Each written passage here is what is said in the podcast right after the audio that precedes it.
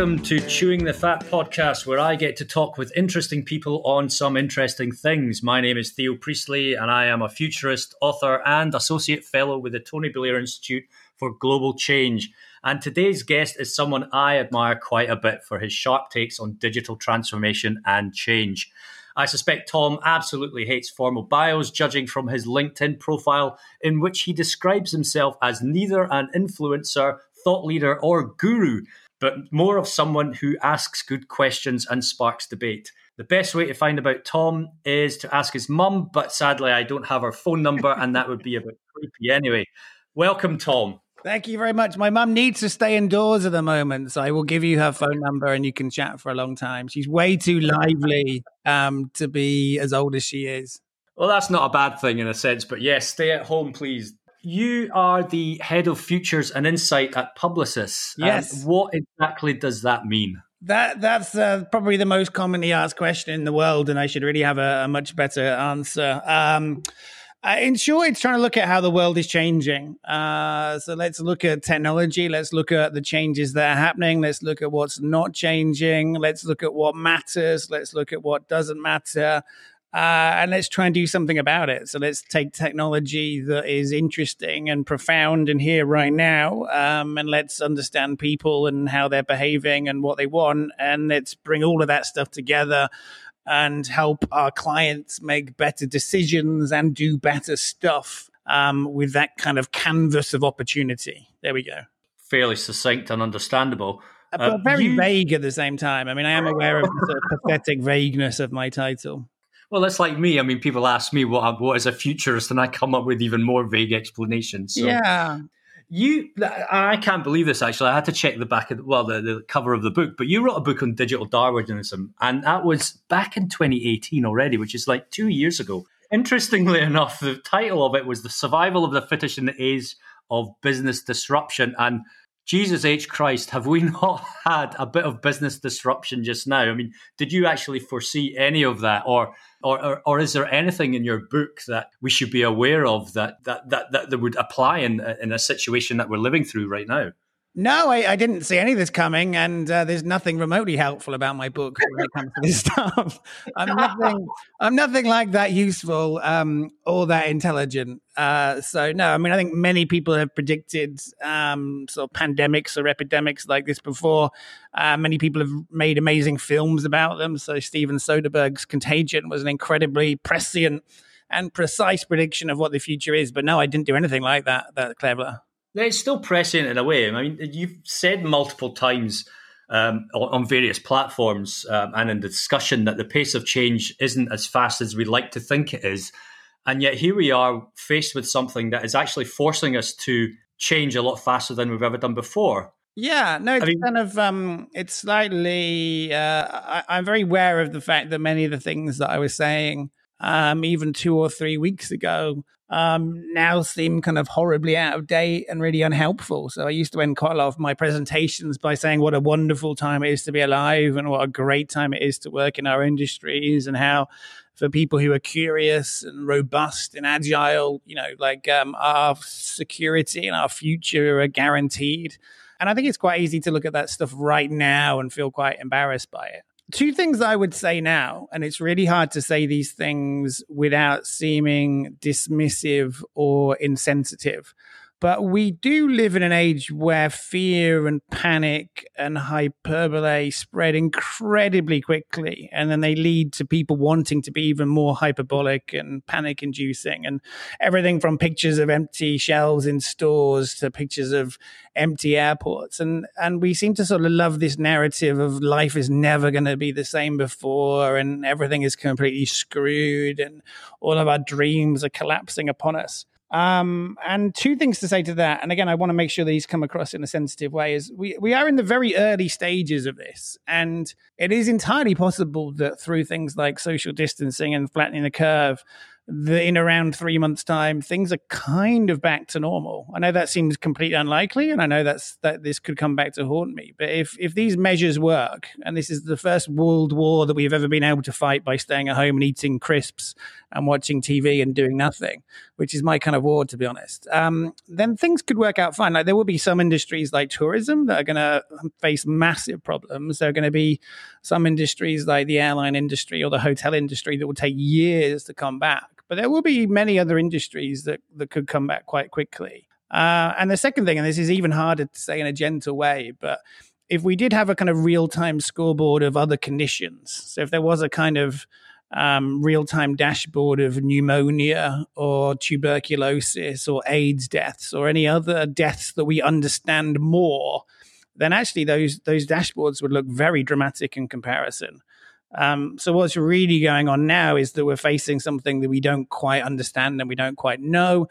And I think slowly over time, we'll learn more about how this virus affects people who it doesn't affect. We'll start having trials on vaccines. And it, it's kind of possible that this becomes a fairly new normal, which is actually not that different. But saying these things right now, I feel very vulnerable for declaring such things. I think these things need to be said. I mean, uh, in, in some respects, I, w- I was speaking with the um, MD of one of the big four last week in a particular region. And yeah. uh, he made a, an interesting comment, which was uh, basically around how businesses are flying really close to the wind in terms of how they manage manage the finances and manage the balance sheets. Yeah. And some operating models are definitely facing the wall, especially those who run with, uh, I, I, guess, very sort of resource heavy um, organizations who rely on 100% utilization of their staff. Yeah. And and suddenly now their staff are sitting at home not being utilized at all, therefore not are generating revenue, therefore potentially not being paid any longer. And and is it a sense that in some industries, uh, you know, tourism you mentioned just now that is going to be affected, but in some other industries we've been almost had it a, a little bit too good, and we haven't really changed or evolved that much because we never really saw a need to because everything worked fine up until this point.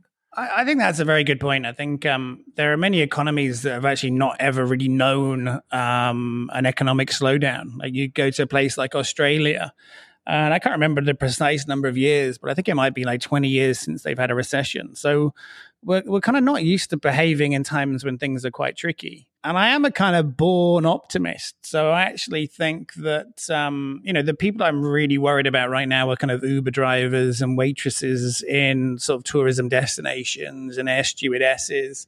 Um, you know, I'm not really worried about actuarians or structural engineers or um, the vast majority of, of, of people's um, careers and industries that actually probably won't be affected that much or, or, might even be affected more by the drop in the price of oil. And I think, you know, th- this could be a, a nice moment. It, it, it, may not be as dramatic as we think as well. Like, uh, you know, I remember when the uh, global financial crisis hit in like 2008 I remember distinctly watching the TV and talking to my flatmate at the time, saying, you know, life is never going to be the same again. Like, you know, we have we have raped the planet of its resources, and we've been disgusting to each other, and we've over leveraged ourselves, and we've lent money to people that could never afford it, and we've missold mortgages to people, and you know, we're a disgusting race, and life will never be like this again.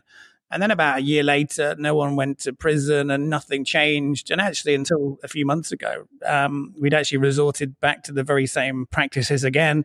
And most of us can't really remember that that kind of uh, moment stroke recession at all because things bounce back so fast. So you know, we, we should have an open mind to the fact that things will bounce back quite quickly. We should have an open mind to the fact that many companies that sell bums on seats um, and sell with time and materials. Like they kind of feel like they need all their staff and they feel like all their staff should work 50, 60 hours.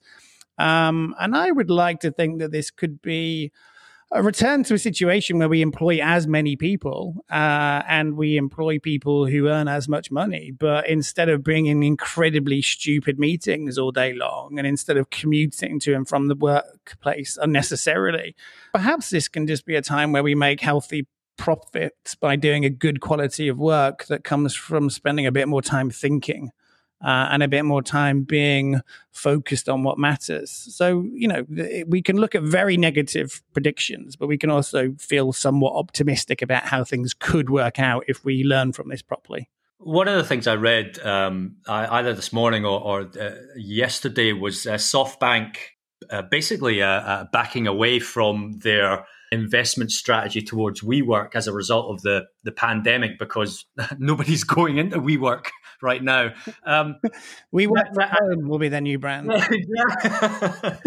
it, it, it made me think about startups in a way that this could potentially change investment strategies in startups who are one again not liquid enough to to operate, but two have uh, an aggressive investment seeking strategy without actually having a customer acquisition strategy to match. Yeah. And I'm just wondering whether we whether investment and VCs start to almost adjust their strategy towards something different after we emerge from this as well.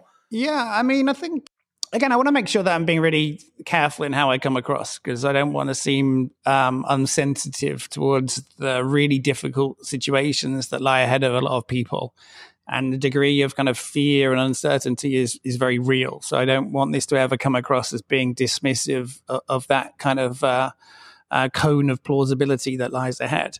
I am aware that every company on the planet will be using the virus as an excuse to do absolutely anything.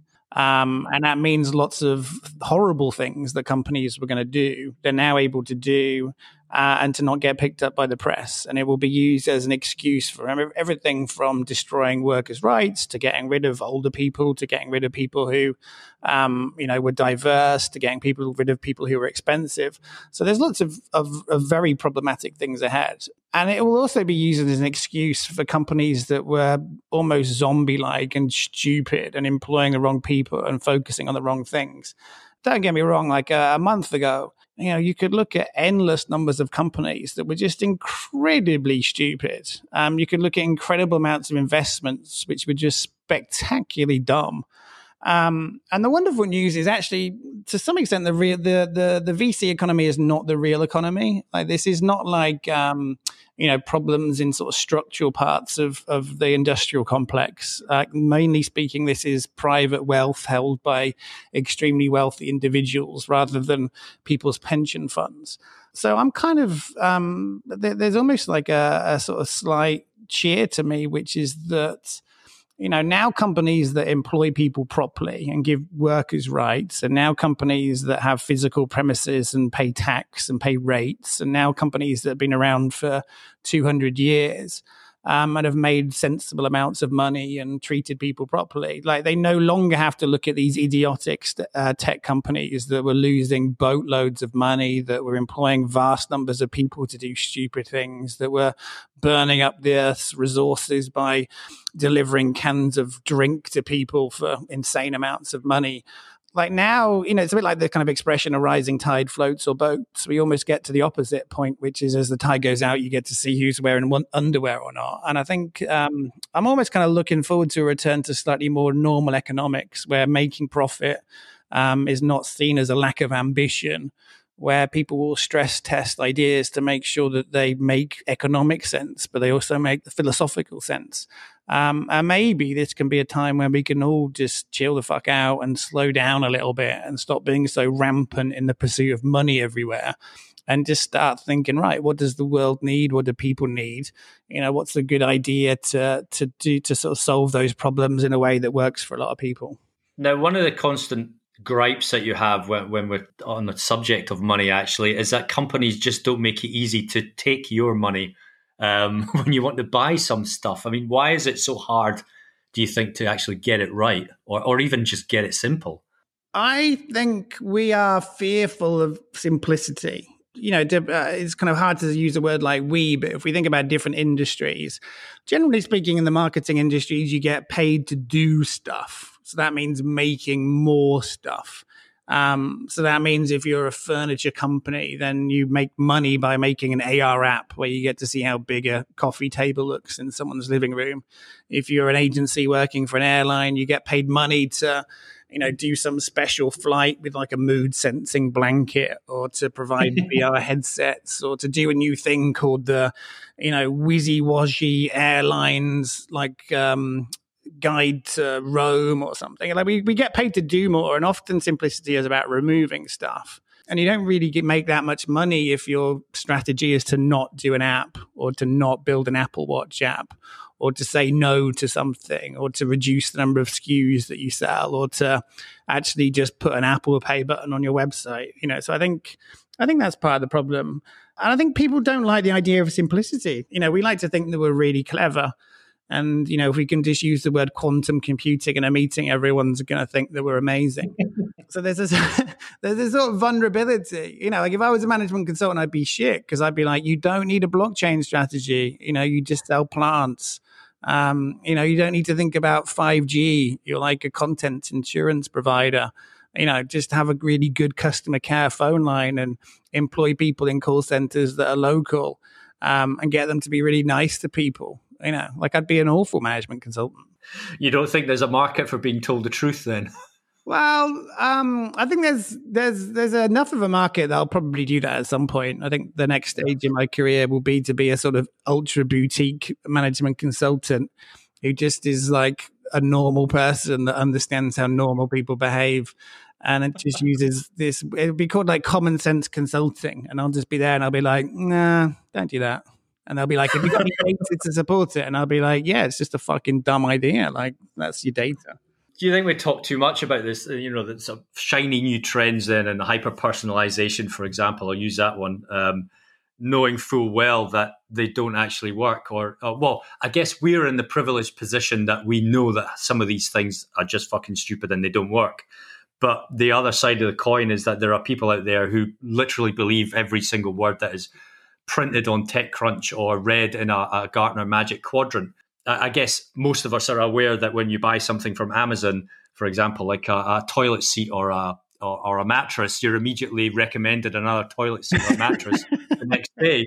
Uh, and, and, we know this stuff doesn't work, but yet every time we see people talking about hyper personalization, and we've got the AI that can really drill down to what you want and will anticipate your need before you know you need it. And, and, and, it's and, and, you know uh, how, how the hell do we get out of that kind of sort of loop where we're all we're all like running around like magpies picking up shiny things? Well, uh, this is precisely the thing that I was talking about before. When I just think we can employ the same number of people and just do a little bit less work, because when you start saying no to stuff um, and you prioritize then magically all this stuff starts to disappear.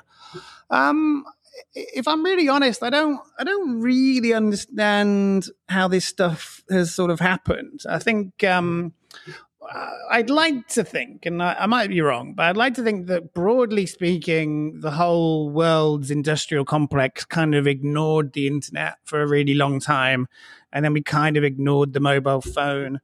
Uh, and then we kind of ignored, um, you know, the potential for quite basic macros that can automate a lot of Excel work. Um, and then it kind of hit people that they were missing out and they got kind of jealous of the Ubers and the Airbnbs and the Amazons of the world. Um, and then there was this sense that in order to kind of catch up, that they need to show to the world that they get it. So there's almost been this sort of fear of missing out response where somehow, if you don't have a kind of team that calls themselves the AI team, and somehow if you go to a conference and you don't say, we're trying to have one-on-one conversations with our customers and customers want to talk to brands and content marketing is king uh, and social media will change our business forever there's a feeling that if you don't say stuff like that not that the world will think, wow, this is an enlightened individual that understands all this stuff and has decided with a robust strategy to not do it. I think people are fearful that everyone's just going to think that they're just like all the other people who didn't get it and they're ignorant to it. So I think we're kind of entering this sort of showboating stage of technology where one, we feel vulnerable if we're not looking into it, and two, we want to broadcast to the world that we get it. And maybe I can't of call it like post digital because it's a bit like postmodernism. Maybe we'll we'll get to a point where we're kind of comfortable with what this technology means, and we'll be comfortable with the implications of this stuff, and we'll be very aware of this whole sort of tapestry of technology and the implications of all this stuff. And in that world of complete awareness rather than ignorance, we can look through it and and sort of prioritize and we can prioritize based on what really solves customers problems what is extremely profitable uh, and we'll realize in that kind of post digital period that it's not right to be incredibly wasteful with everything. And if you're a TV company and you've um, got an incredibly expensive 8K TV, then actually you do need to do quite a lot of targeting. But we'll we'll learn that the goal of personalization was incredibly stupid, and actually the goal of avoiding irrelevance was better um, we'll learn that there are some scenarios where people want one on con- one contact. Like I would quite like my airline to know everything about me. I'd quite like it to remember everything about me. Um, and we'll realize that that's not appropriate for all brands. I think we probably need a period of about two years of a bit more slowness and thought and less paranoia. Uh, and in that time, we'll kind of come to grips with all this stuff. No, that's if we have any airlines left. Um, touching on on one of those points, uh, you've mentioned brand a couple of times, and I spoke with uh, another guy that we both sort of um, follow and interact with, JP. Ah, yeah, um, yeah. Yeah, yeah. What's your um, what's your take on brands who claim to have purpose? I mean, is it all just a pile of wank, or, or, or do some of them actually have something that we can get behind and engage on a one to one kind of basis? Yeah, so this is one of these conversations I get quite irritated by. Um, and the main reason is because we are incredibly stupid as an industry. I mean, like, you don't go into medicine and find out that, you know, some people mean bacteria and other people need viruses, but it's a bit complex. Or you don't work in structural engineering and not understand the difference between like an I beam and a U beam, you know, because they're all just called beams. So when we talk about purpose, there are two incredibly different things that people merge together into one argument. So one is a purpose, meaning some sort of CSR type, lofty human societal thing where, you know, we get shoes to people or we um, help people in Africa get water. Like that, that's a kind of brand purpose in a kind of green sense. And the other is a purpose, is in like, what the fuck is everyone doing? Like, why do we come to work? And that's more like a kind of mission. Um, and I have incredibly fixed and firm views on this. And unlike most things that I think this is something that I am really, really uh, together on believing, and I, I'm kind of not open to that much uh, wavering on this.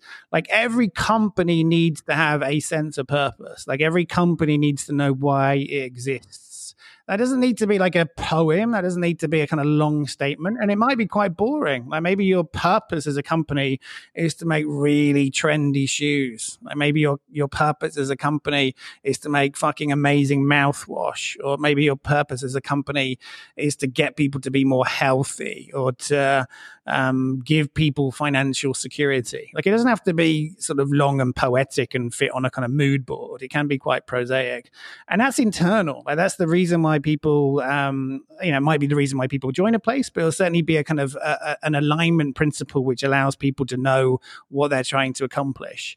Um, but that doesn't really need to be external. Like I don't look down the toothpaste aisle and think, oh, wow, you know, Aquafresh really believes in the power of three colors.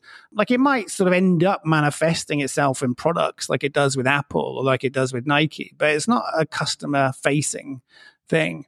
Um, so yeah, every company needs to have a purpose like that, but it needs to be internal more than external. And when it comes to this green stuff, um, the, the reality is that no one really has time for this stuff. Like, I, I, don't think that people go down the stores of a Tesco and they kind of weigh up the goodness that um, you know, Persil has done relative to the goodness that Ariel Automatic has done.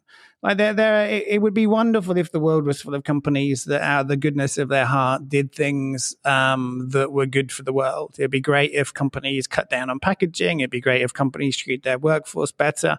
Uh, and you know, we we should look to make sure that every company starts behaving better. Um, but I think it's unrealistic to expect that every company comes like a Patagonia or that every company looks like Tom shoes. And actually, the list kind of ends there. I mean, like Adidas is doing stuff to do with recycled plastic, but not in huge sums. Um, you know, like I think we, we kind of lie about the sense that we can expect companies to act in wholly good ways because I just don't really think that people care that much, to be honest. You come up with some ideas yourself, um, and quite a few times, especially when I, I browse what's happening on LinkedIn um, around improving some aspect of your life at, at that stage or, or life in general. And and the ideas seem pretty solid and put them out there, almost open source the idea for someone else to take away and run. And I'm just wondering, there's two things. One, has, ever, has anyone actually taken up the idea and, and, and, run with it, or do they still try and flog you out a web development? Um, and, the sec- and the second one is, is there anyone that you would actually feel that you would want to keep for yourself so you could actually build something from it? Uh, that's a very good question. Uh, I put out ideas all day long, and I kind of do so because it's a bit like diarrhea for me. Like it's not, uh, like it's not some sort of strategy. Um, it's just that I kind of can't keep them in me. Uh, I mean, they may be crap ideas. Like maybe, maybe there's a good reason why these things aren't done. Um, like instinctively, they feel like quite good ideas. I'm about to share about 30 of them or 23 of them or something. I've, I've produced a big deck. I'm doing this thing called declaring bankruptcy. Uh, and it comes from this idea that a while ago, I think it was Russell Davies talked about email bankruptcy, where you basically just delete every email and you just say, I can't really cope with this. If it's that important, it'll come back. And for me, I've had all these ideas that brewing for a really long time, and I'd quite like the world to see them, and I'd like people to do something with them. Uh, I think I might hold back one but no, I mean, like I'm, uh, I'm kind of aware that it's more important for these ideas to be looked at, and then for people to write back and say they're awful, and I should really seek sort of medical help, um, or to come back and say, look, these are really good ideas. You know, hopefully some people will do something with them, but I don't need to really make money from them. I don't really need to get famous from them. I just quite like to see them happening. So, if there was one piece of technology that exists today that you wish you had invented, what would it have been? Uh, I, I'd almost rather focus on things that haven't been invented yet. I, I, I get really angry with the VC marketplace because it invests in so many incredibly stupid ideas and so many ideas which show no imagination whatsoever. You know it's like the kind of uh, you know like it's like one of those websites that just kind of combines phrases to produce random sentences. You know it's something to do with direct to consumer it's something to do with monthly subscription it's something to do with um, some csr corp you know like a idea. Um, so i kind of like to focus on on things that haven't been made yet I, I, think a lot about architecture and I think a lot about the fact that everyone lives in really, really, really ugly homes that makes them unhappy. And I look down the street, especially in the UK, to be honest, and I see all these dwellings. And I think, how is it that the thing that has the greatest opportunity to provide us with an incredible quality of life and incredible happiness. Like, how is it that we've ended up with something that looks so awful and makes us feel so awful? And even in the way that that kind of cities and towns are created. Um, so I, I, I, kind of um, I have this wild imagination where I just think, you know, what would happen if we all lived in in, in dwellings with slightly larger windows that, you know, were kind of not built with the car as the most important thing and we're actually kind of constructed in quite a human scale. And then we could have more kind of communal facilities that people could share. You know, what would villages look like if they had something at the center, which was a sort of healthcare center combined with a library, combined with a store, combined with a post office, um, combined with a kind of WeWork type place? You know, what would what would society feel like that way? Um, so I'm I kind of I'm I'm keen to focus on what we can do rather than what we have done but that makes me realize that I love e-scooters. So to actually answer your question, I think I wish I'd invented the e-scooter because I think they're incredible. Oh no! That I was about to ask you what one piece of technology you would like to erase for all time. I would probably say for me, e-scooters is, is on top of my list. I know, I know this is kind of controversial, and I'm, I'm, I'm, I'm kind of aware that uh, here's the deal. You see pictures of them. You see pictures of them in the street, and everyone's like, "Oh, look at this! Like, look how ugly they are. They're strewn across everywhere." And in the background to the same picture, you'll see a fucking car. Like, why? Uh, it's only okay that we have nine, like, one ton, like, child killing, petrol guzzling, fume generated, lead sort of spreading cars in the back and they're fine because we we know them and like we've kind of built streets for them and we've created a whole architecture and infrastructure around them. But because this like insurgent e-scooter that's tiny that helps everyone get around, that means that children can go and see their friends. Like because that's new, that's the bad thing. Um, so yeah, we need to like work a little bit on parking them a little bit better. But this idea that somehow they're like evil, I find I find that really puzzling to me. All right, but so what is the what is the piece of tech that you you wish you could erase? Everything in the smart home. Every I I've now it's my job to understand technology, so I have to buy this stuff. And I think once every two years, I'll go and I'll buy like the latest form of, of smart home stuff. So it'll be some plug, and it'll be um, like something to control my air conditioner, and it'll be a sort of curtain rail with a motor. Um, and you know, every two years I must have spent maybe one thousand dollars, and then I've spent what would amount to about ten thousand dollars in consulting time, um, trying to get the fucking thing to work, and it it never works. Like it, it doesn't even work for like a day. Like I'll I'll do this, and it won't really work even on hour one but within about a day, I'm downloading firmware. I'm eh, like downloading security patches. I'm trying to change the name of my living room to lounge so that it can hear me. Like it's all a complete waste of time. And it's incredibly stupid as well. Like this idea that it's better to say, Alexa, turn on the living room light, to, to think that somehow that's better than a fucking light switch. I mean, like if all we'd ever known was this new stuff, and someone created like a remote control for the TV, and then someone else created the the light switch. You know, it'd be this amazing new thing that would save us time and effort. Yeah, um, I remember when we first started doing a, well, when we first actually created a, a, podcast experiment once, and we called it Argument Clinic, and we ended up agreeing on everything because tech was shit and dumb. yeah. yeah. Um, and, and I have to agree with you on the on the smart home. I mean, I I'm I'm the same situation where um, it's it's almost my job to to be informed and play around with all these things, yeah. and I have switched off practically everything um, in the house because it, it is incredibly dumb. It doesn't actually save any time. No, um, and it's it really sort of irks me when to the average person they buy an object like this and yet they're expected to know how to update firmware and continually play around with settings to make it work and move objects out the way because the light bulb can't see the, the, the thing that pings a signal to it and stuff like that. And, and, and and it's all supposed to be, you know, it's supposed to, you know, you plug it in and it works, and, and they don't, and it doesn't save time, and you know, like you say, it's all useless stuff. I do, I do think there is a um, like what we kind of need is an Apple-esque company that that makes sense of it, and they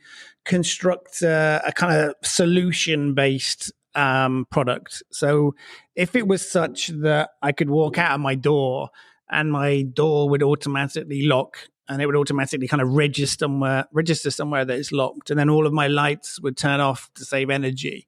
Like those kind of situations where you don't have to think about it. Like I, I kind of see merit in that. Like this idea that you know things start to anticipate your actions and help you. Like there there is something in that but we're so far away from it.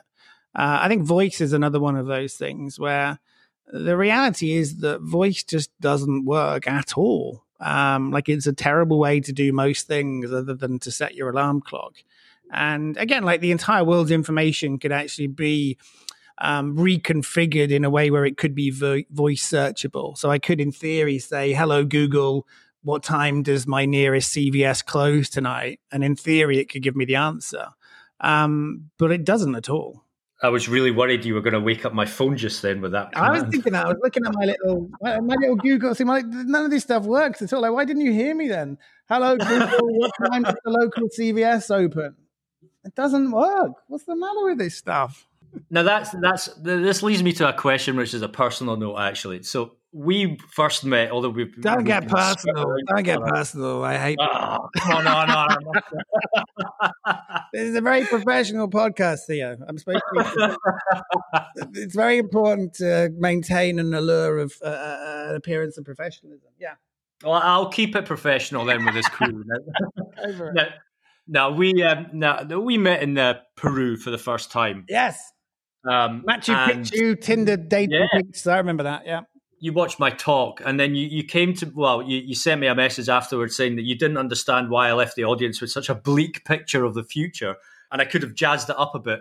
And, and it kind of sort of made me think a lot about my own sort of personal style. Um, but do you think that looking at the, our, our, previous conversation just now about how smart tech just doesn't work, um, do you think that we, as speakers or speakers in general, just sugarcoat too much at conferences rather than relaying an accurate message and a bit more pragmatism? Yeah, I mean, uh, first and foremost, you were an absolutely fantastic speaker, and I'd recommend to anyone listening that they get in touch with Theo because he knows a ton of stuff. Um, I think there was something about your Scottish accent which, um, you know, if the message is the medium, like McLuhan said, there's something about a kind of is it is it Glaswegian? Is that right? No, you are getting Edinburgh. I'm only messing. I'm only messing. There's something about a Scottish accent from the uh, from the East Coast, which is um, there's a sort of dourness that comes with it. So I think even if you were to say, "Hey, like check out my new fabric softener. It's the best fabric softener ever," like somehow the the the, the vibe I'd get from that would be a bit more miserable than the words. uh, I, think there is a, a, a certain. Um, I mean, you were asked to speak mainly about artificial intelligence, and I think the reality is that the world has created these amazing tools and this incredible new system of funding, and it's sort of democratized access to many things. And what it has allowed to happen is unbelievably positive in every single sense. So the internet could allow every single school child to be um, informed for the rest of their lives. And what we've actually done with it is not really used it to the best of, of its um, of, of its real potential. And we tend to exist in a world where Facebook will spread rumors about vaccines and uh, we'll get shitty governments like we forgot. Um, and that doesn't mean that life isn't all better. So you, you, you can look at that and you can think, right, you know, look at all the amazing metrics that are much better. But you can also look at that and think of all the dark stuff that's happening as well. And I think uh, you know maybe there are times when I felt like you were focusing a bit too much on the dark stuff. Um, but to answer your question more, the the problem with speaking is that uh, most professional speakers are kind of there to be interesting and inspiring and dramatic and entertaining and not really that useful. Um, and especially in the area of, of kind of futurism. So, if you're a kind of team building keynote, then you get to talk about how you broke your leg on Mount Everest and how, you know, to get to togetherness and a vision was what got you home. Uh, if you're there to talk about the future, like it's kind of, um, it's almost your job to kind of wave your hands in the air a lot. Like you, you know, you're almost um, being negligent if you're not to say that the pace of change is faster than ever before. Um, if you don't show a picture of some drones delivering some vaccines in uh, Rwanda, then you should almost be booed off the stage. If you don't talk about nanobots crawling around your veins, then you're an idiot. So I think I think somehow we we work in an area which is more like performance art than it is consultancy.